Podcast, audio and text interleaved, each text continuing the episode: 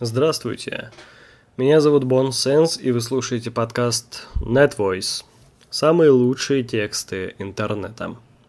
Сегодня мы читаем текст «Прославец за 6 секунд».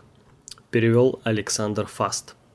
28 января колумнист э, The New York Times Ник Бильтон в своей еженедельной колонке Disruption рассказал историю видеоблогера Жерома Джара – в 2013 году приехавшего в Нью-Йорк с четырьмя сотнями долларов в кармане. В течение года Жером стал самым популярным пользователем Vine и Snapchat и изобрел совершенно новый подход к созданию контента. Но путь к славе, как всегда, оказался тернист. TG публикует перевод этого материала. Если вы скажете «тот французский парень», в обществе среднестатистических современных подростков, то они точно поймут, о ком идет речь. Жаром Жар, скажут они вам. Это 24-летний блогер из Франции, прославившийся благодаря созданию смешных шестисекундных видео в сервисе Vine, где на него подписано более 8 миллионов пользователей. В этих видео Жар пристает к незнакомцам на улице, обнимая их, или же просто проводит время со своим лучшим другом Белкой. Хотя он и произносит это слово с ощутимым французским акцентом. Squaywell. На сегодняшний день ролики с его выходками имеют более миллиарда просмотров.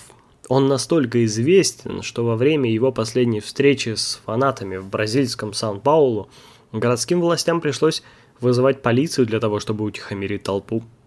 Однако подростки вряд ли знают о том, что Жером, ставший популярным еще в 2013 году, до прошлого лета бродяжничал в Нью-Йорке, тайком ночуя в офисе и используя рекламную пижаму в качестве одеяла.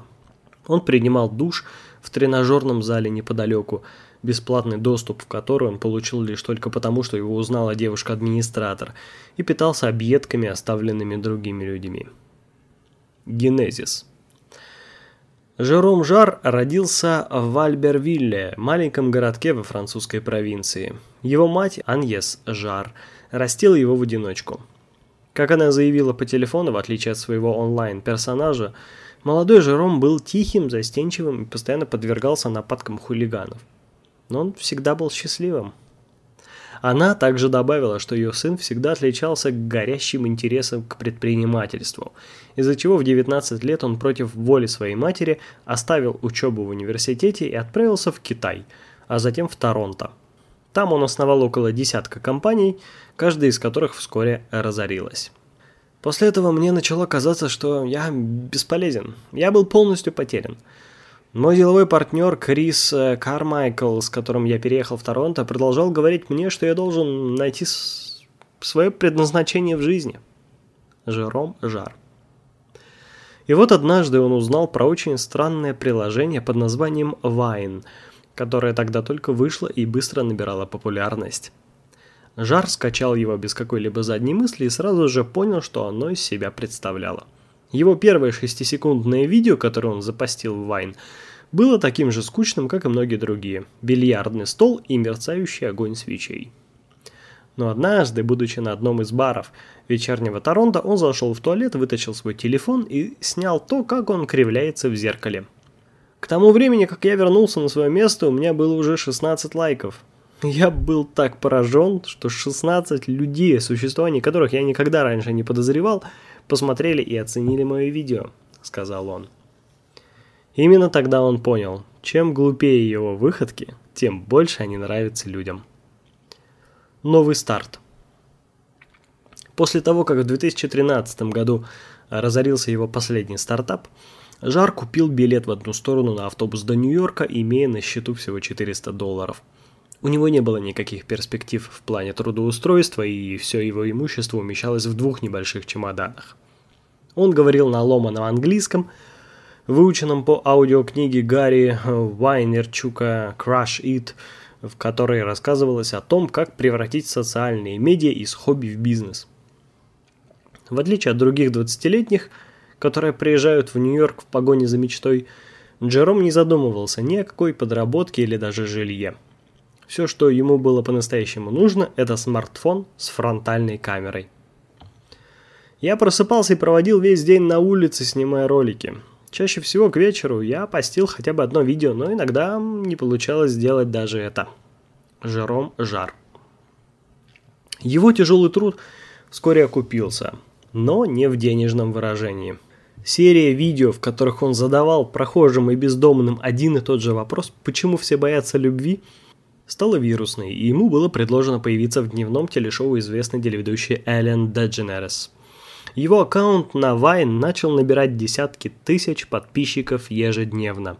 Затем он заключил контракт э, с Вайнерчуком, по аудиокниге которого он когда-то выучил английский, и создал рекламное агентство, специализирующееся на раскрутке Вайн звезд. Ему потребовалось всего 7 минут, чтобы убедить меня стать его бизнес-партнером. Он видел Вайн, Snapchat и Instagram, то, что никто другой прежде не замечал – говорит Вайнерчук. Дальше все покатилось, как снежный ком. Идол из лозы. Для того, чтобы описать жизнь Жарра сейчас, достаточно вспомнить The Beatles в 60-е, когда толпы женщин начинали кричать при одном лишь виде группы. Это может показаться преувеличением, но когда я гулял с ним вокруг площади Юнион Сквер на прошлой неделе, он останавливался через каждые несколько метров из-за визга подростков, которые умоляли его двухметрового француза сделать с ними селфи. Некоторые девушки начинали плакать, другие заявляли, что у них перехватывает дыхание при одном взгляде на него. Во время одной прогулки вокруг парка его останавливали более чем 50 раз. Одной из главных причин, по которой его любят фанаты, он предпочитает называть их друзьями, утверждая, что фанаты звучит слишком высокомерно, является его бесконечный позитивизм, его фотографии или видео очень редко запечатлевают тот момент, когда на его лице нет улыбки от уха до уха. Его сообщения, иногда в форме видео, иногда постов в социальных сетях, написанных исключительно капсом, предназначены для того, чтобы вдохновить детей, над которыми издеваются в школе или которые просто не уверены в себе. В то время как эти послания могут показаться донкихотством для взрослых, подростки улавливают сокрытый в них смысл – во время одной из наших встреч Алексис, молодая девушка с несовпадающими носками и розовыми волосами, подбежала к Жерому и попросила его пойти с ней на выпускной. «Я подражаю ему во всех отношениях, в фигуре и в форме. Он мой лучший друг», — сказала она. На обоих ее смартфона стояло изображение, содержащее его цитату. Сейчас Жером уже привык к этому, но уровень известности до сих пор поражает его – когда в прошлом году он посетил Исландию вместе с другой вайн-знаменитостью, нашим Гриером, они оба написали в социальных сетях, что любой желающий может встретиться и сфотографироваться с ними в торговом центре э, Смарлинд. Когда они приехали туда, их ждало больше 6 тысяч подростков.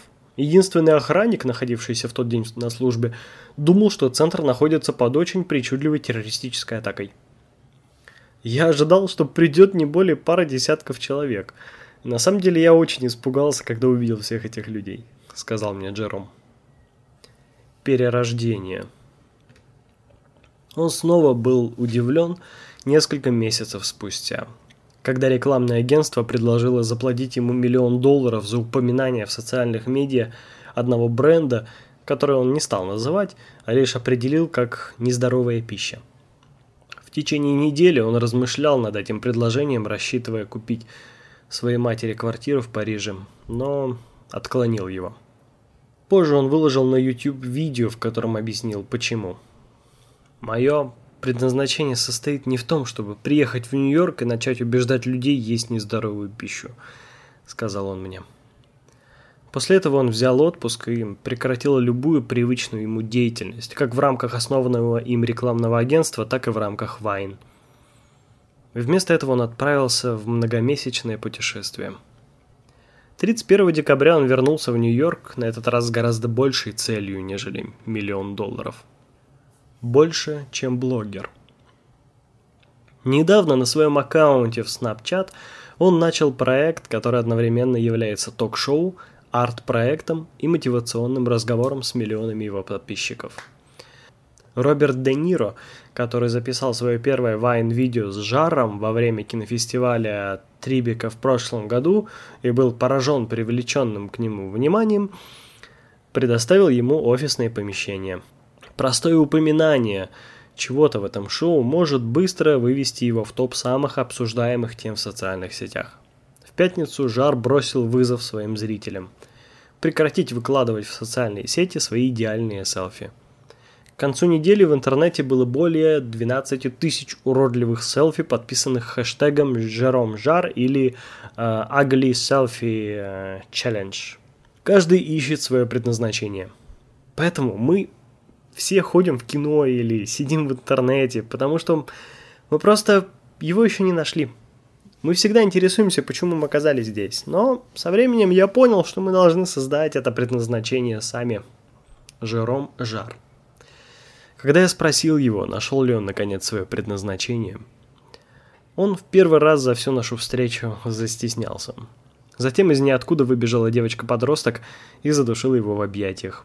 После этого он сказал мне, «Я нашел его благодаря социальным сетям. Оно состоит в том, чтобы помочь всем этим людям найти свое предназначение». Данный материал является переводом статьи Жером Жар «The Making of a Wine Celebrity» на The New York Times. Перевел Александр Фаст. Текст читал Бон Сенс. Ставьте лайки, рассказывайте друзьям и подписывайтесь на подкаст NetVoice, чтобы не пропустить новую интересную историю. Всем пока!